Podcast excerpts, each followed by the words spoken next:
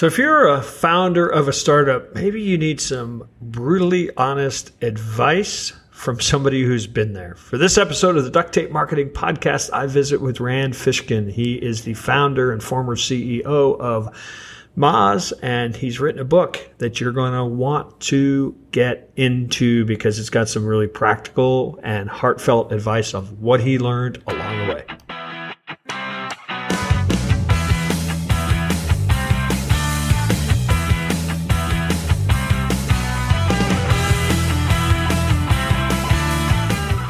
Stuff like payroll and benefits are hard. That's why I switched to Gusto. And to help support the show, Gusto is offering our listeners an exclusive limited time deal.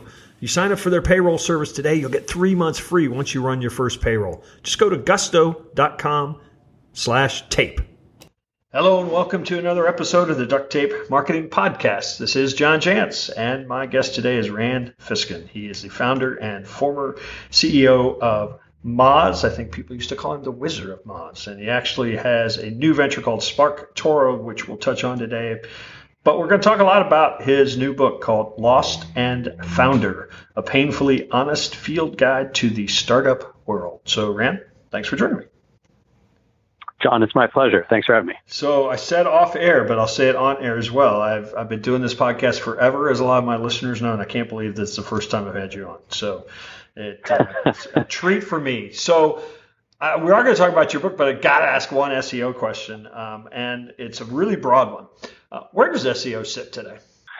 Where does S E O sit today? Well, um, it's at an interesting point in its history in that in a lot of ways, search has become a mature industry, and S E O has too, and that means that it's more competitive than it's ever been. And for the first time, uh, I think thanks to the growth of voice search and how Google is displaying answers, there's actually not the same amount, not the same acceleration rate of increasing opportunity in S E O. So it's sort of everyone is warring for more, um, you know, more competition, but uh, with less potential new opportunity. Yeah. So interesting time frame.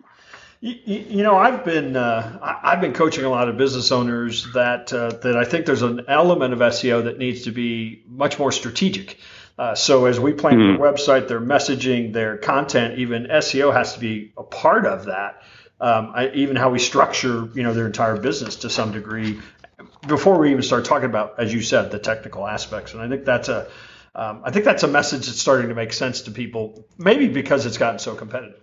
Yeah, I mean, I think that it, it's going to be very, very tough for businesses that tack on S E O as an right, afterthought right, right, right. to compete against the folks who bake it into their marketing that's D N A. Right. Yeah, yeah, yeah. I, I, you know, I've been doing this a long time, and I can't tell you how many small business owners would get a website built, put some form of content on it, and then come to me and say, "Would you S E O this?" And you used to be able to do that. You did. I mean, that's the problem. The problem is, I think that, you know, the perception of the industry is always going to be five to ten years behind where the industry actually is. Yeah, yeah. So uh, you use the word startup in the uh, title, or at least the subtitle of the book, and that's such a term anymore that gets uh, bandied around. I'd love to know kind of what you consider, if you have a definition of a startup. Yeah, I think it's a company that is uh, striving for rapid growth. Um, and seeking to find a scalable, repeatable business model that works. Well, isn't that every business?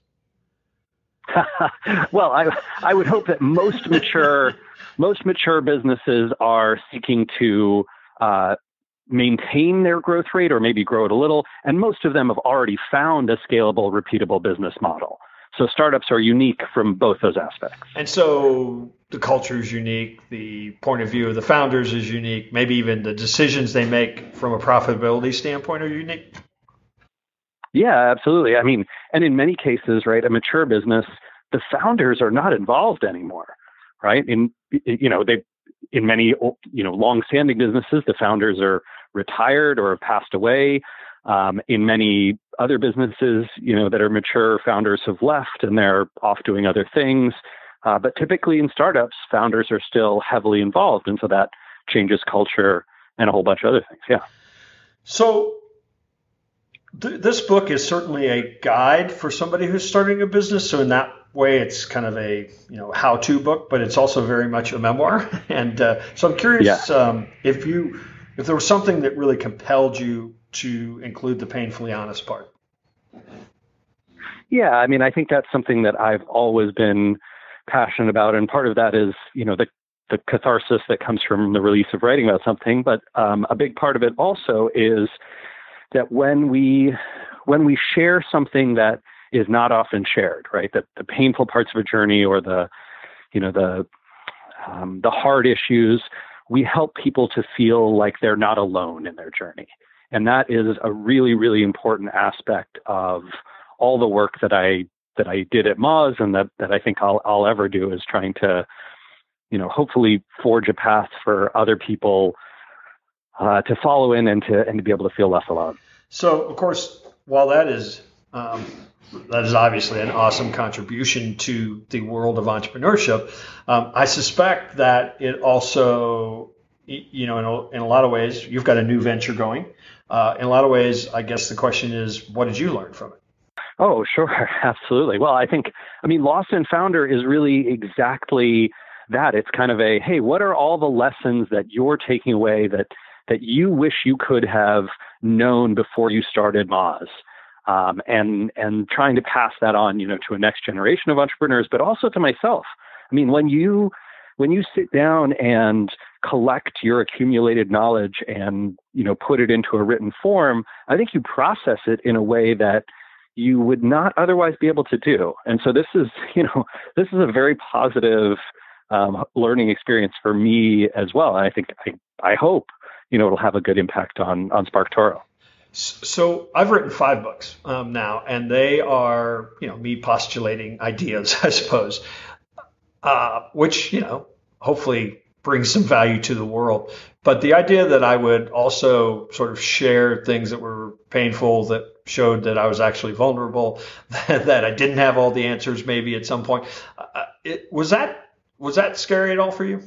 Yeah, I think it's I think it's always scary. I mean, the the difference between transparency and marketing, you know, or honest marketing, right? At least, is that when you're when you're doing honest marketing, you are not telling any lies, and you are, you know, showing off the good things that you've done and things that you've learned.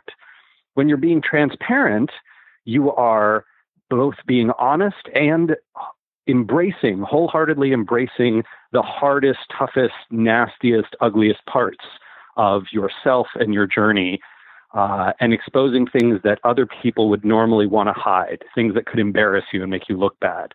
And I think there's actually more, more power in that, in that one, uh, certainly from a representation and a, you know, helping people feel not alone part of it. It, it, it, you know, the, the, oh, I'm going to tell you the Facebook story of how I, you know, became the third richest person in the world.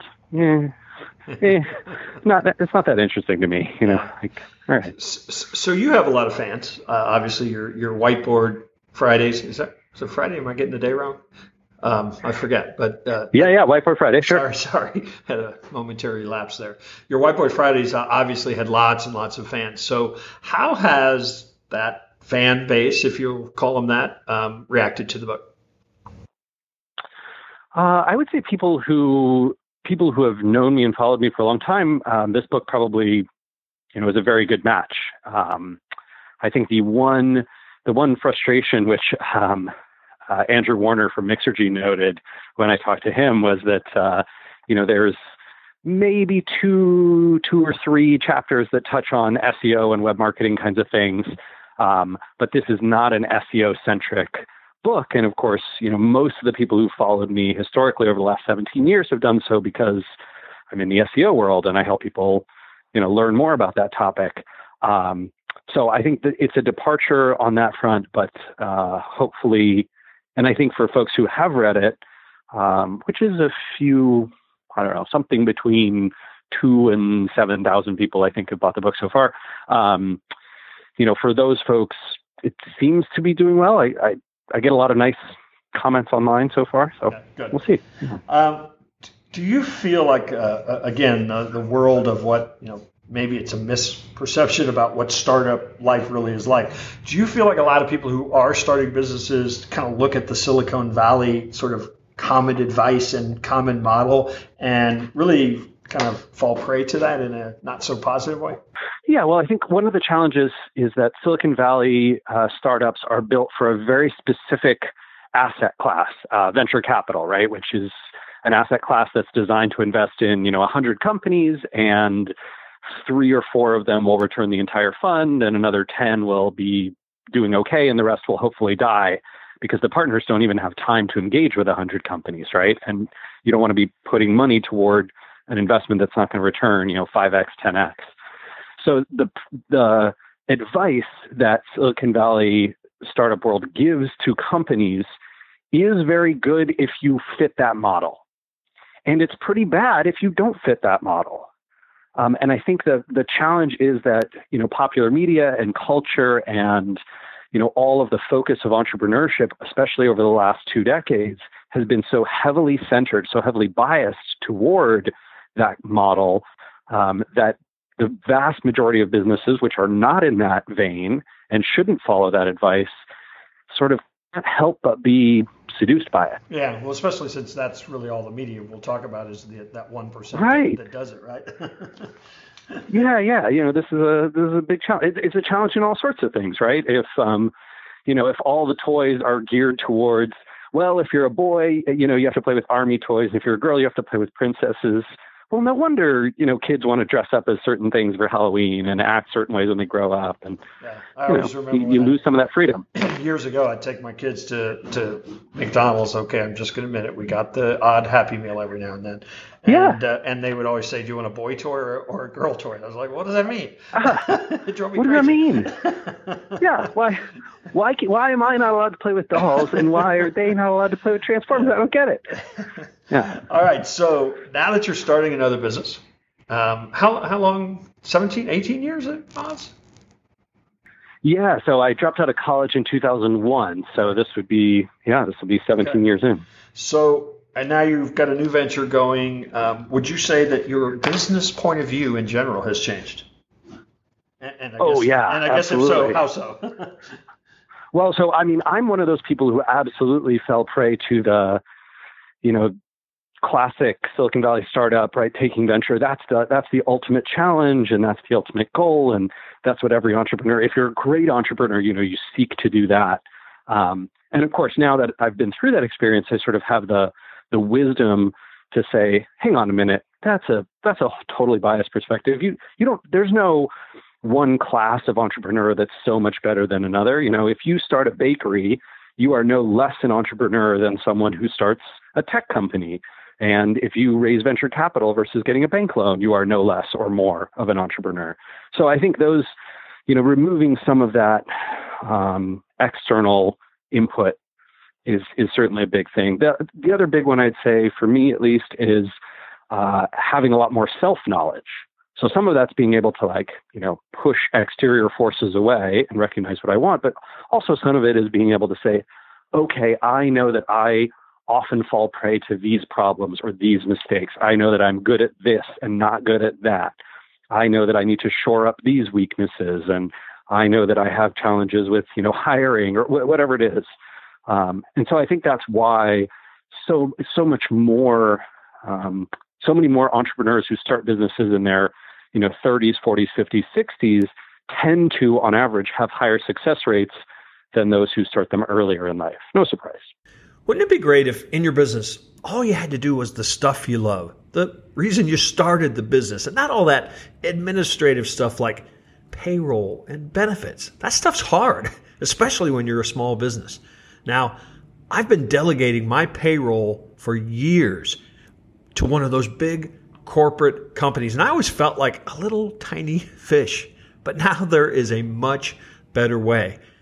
I've switched over to Gusto, and it is making payroll and benefits and H R easy for the modern small business. You no longer have to be a big company to get great technology, great benefits, and great service to take care of your team. To help support the show, Gusto is offering our listeners an exclusive limited-time deal. If you sign up today, you'll get three months free once you run your first payroll. Just go to gusto dot com forward slash tape. Well, so and, and I'm not suggesting that the, that you started Moz for this reason, but uh, would you say that you are now more sort of mission driven than, say, innovation that could blow up and, and be a big deal? Ooh, that's an interesting one. Um, let's see. I would say in my, you know, life personally and broadly, I'm a very mission-driven person. But um, as far as the business goes, like SparkToro for me is not, oh, I want to, you know, solve this bordering on philanthropic problem. Uh, it's very much a, hey, this particular marketing problem that I kept seeing people have, um, and that I encountered a lot when I worked with uh, uh, with newer companies or companies that for whom S E O wasn't a good match. Uh, that problem feels like it. There's a great technological solution that could help with it. So no, I think I'm I think I'm still very innovation driven when it comes to product market. So do you get, I'm assuming, a lot of startups or wannabe startups writing you and saying, what should I do first, or where do I start, or what's your best, what's your one piece of advice, right? That everybody always likes to, the one thing. Uh, some combination or aspect of those questions, I think I get uh, two to three emails a day, sometimes more. So how do you, not necessarily how do you manage that, but do you have, uh, do you have sage advice uh, for the person that you decide, I'm going to sit down and write a long, thorough, you know, fulfilling email back to yeah. this person? Yeah, yeah. I mean, um, Lost and Founder has been great on that front, because for a lot of the, hey, what, what should I do? What should I not do? How should I think about this? You know, there's there's a chapter for a lot of those uh, items in the book. Uh, that being said, I think probably one of the most common ones I get, no surprise because of my, my background in web marketing, is, you know, where should I uh, start my web marketing efforts, and how should I, you know, attract my first customers? Um, and for me, the answer to that is always sort of a the intersection of three things. One, an area where you have uh, personal passion and interest. I, I have never found, literally never found anyone who said, you know what, I hate Instagram, hate the whole platform. Ugh, it's terrible. But I do get most of my business that way. Right.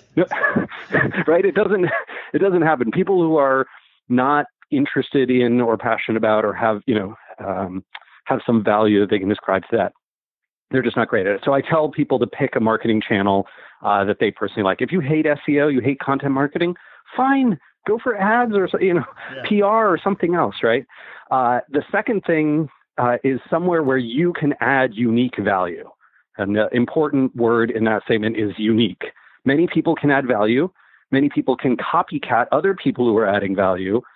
It's very difficult for a lot of organizations to recognize how they can add unique value. Why is this thing that you're doing more unique or uh, uniquely valuable to the audience? Um, and if you have a great question, answer to that question, uh, and the first one, the third thing is you need to pick channels where your audience actually pays attention. Yeah. Yeah, I, so I tell you, you find people, something at the intersection of those three. But a lot of people really struggle with that uniquely valuable thing, because they just yeah. think, hey, what I created is surely it's valuable. And, and uh, you know, I, I find the best way to find those is find problems. You know, what, what are people yeah. complaining about? What are they not getting? You know, like when they leave reviews with competitors and, and they talk about they didn't show up on time, or, you know, just whatever goofy things they're saying, those are the problems that you need to figure out.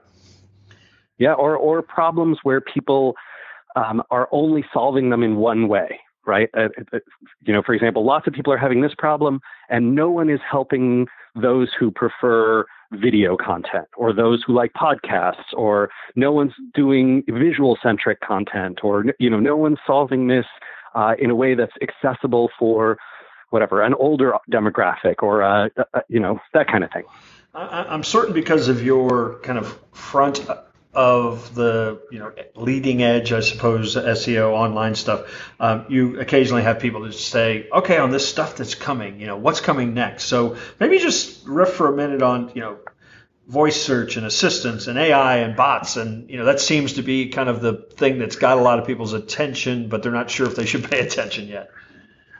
Yeah, well, so, okay, first off, my broad advice on this is that when you are investing in marketing, you do not need to and should not be leading your market. You should be following.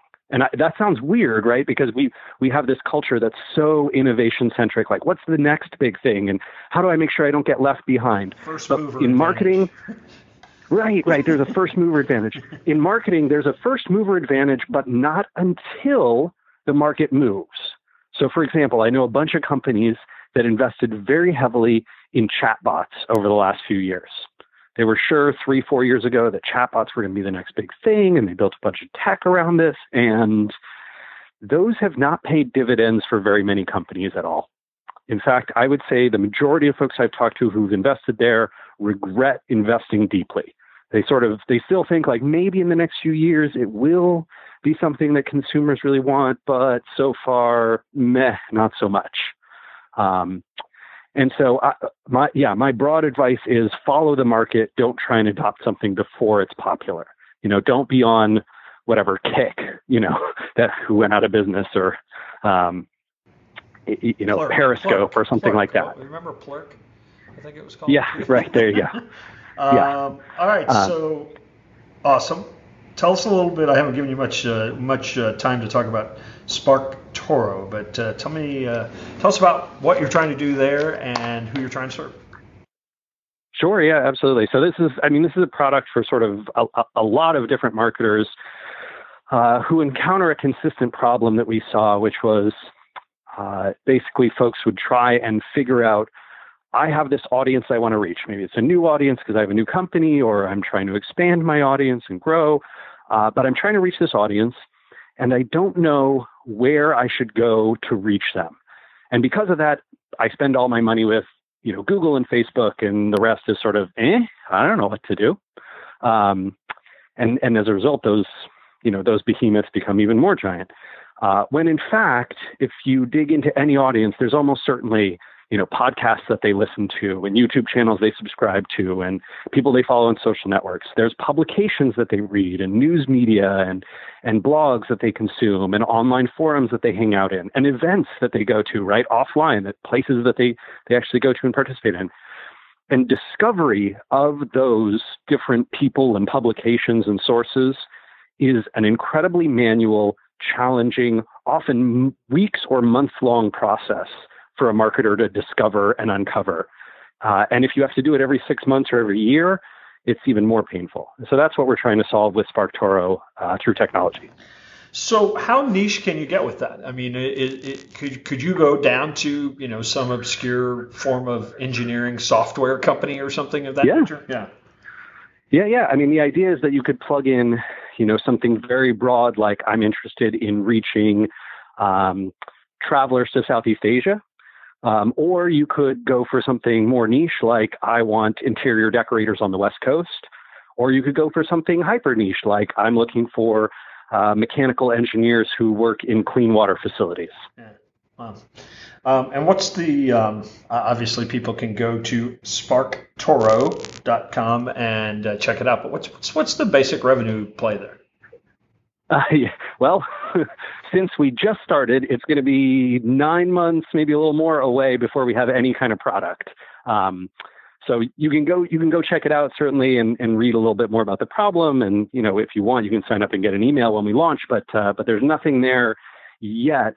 Um, the eventual idea, though, is that I want to do something very much like I did with Moz. I don't want to charge, you know, thousands or tens of thousands of dollars to use this product. I want this to be something that anyone can subscribe to and use, sort of a, you know, a search engine for marketers to figure out, to learn more about their audiences, affinities, and where they pay attention. Well, I think it's a brilliant idea. So I will certainly be on that waiting list of uh, when, when you get it going. So, Rand, oh, well, thank you, John. Th- thanks so much for uh, for joining us, and uh, hopefully yeah. next time I'm out Seattle way, we can uh, we can meet in real life and uh, have a beer or something of that nature. Oh, I look forward to it.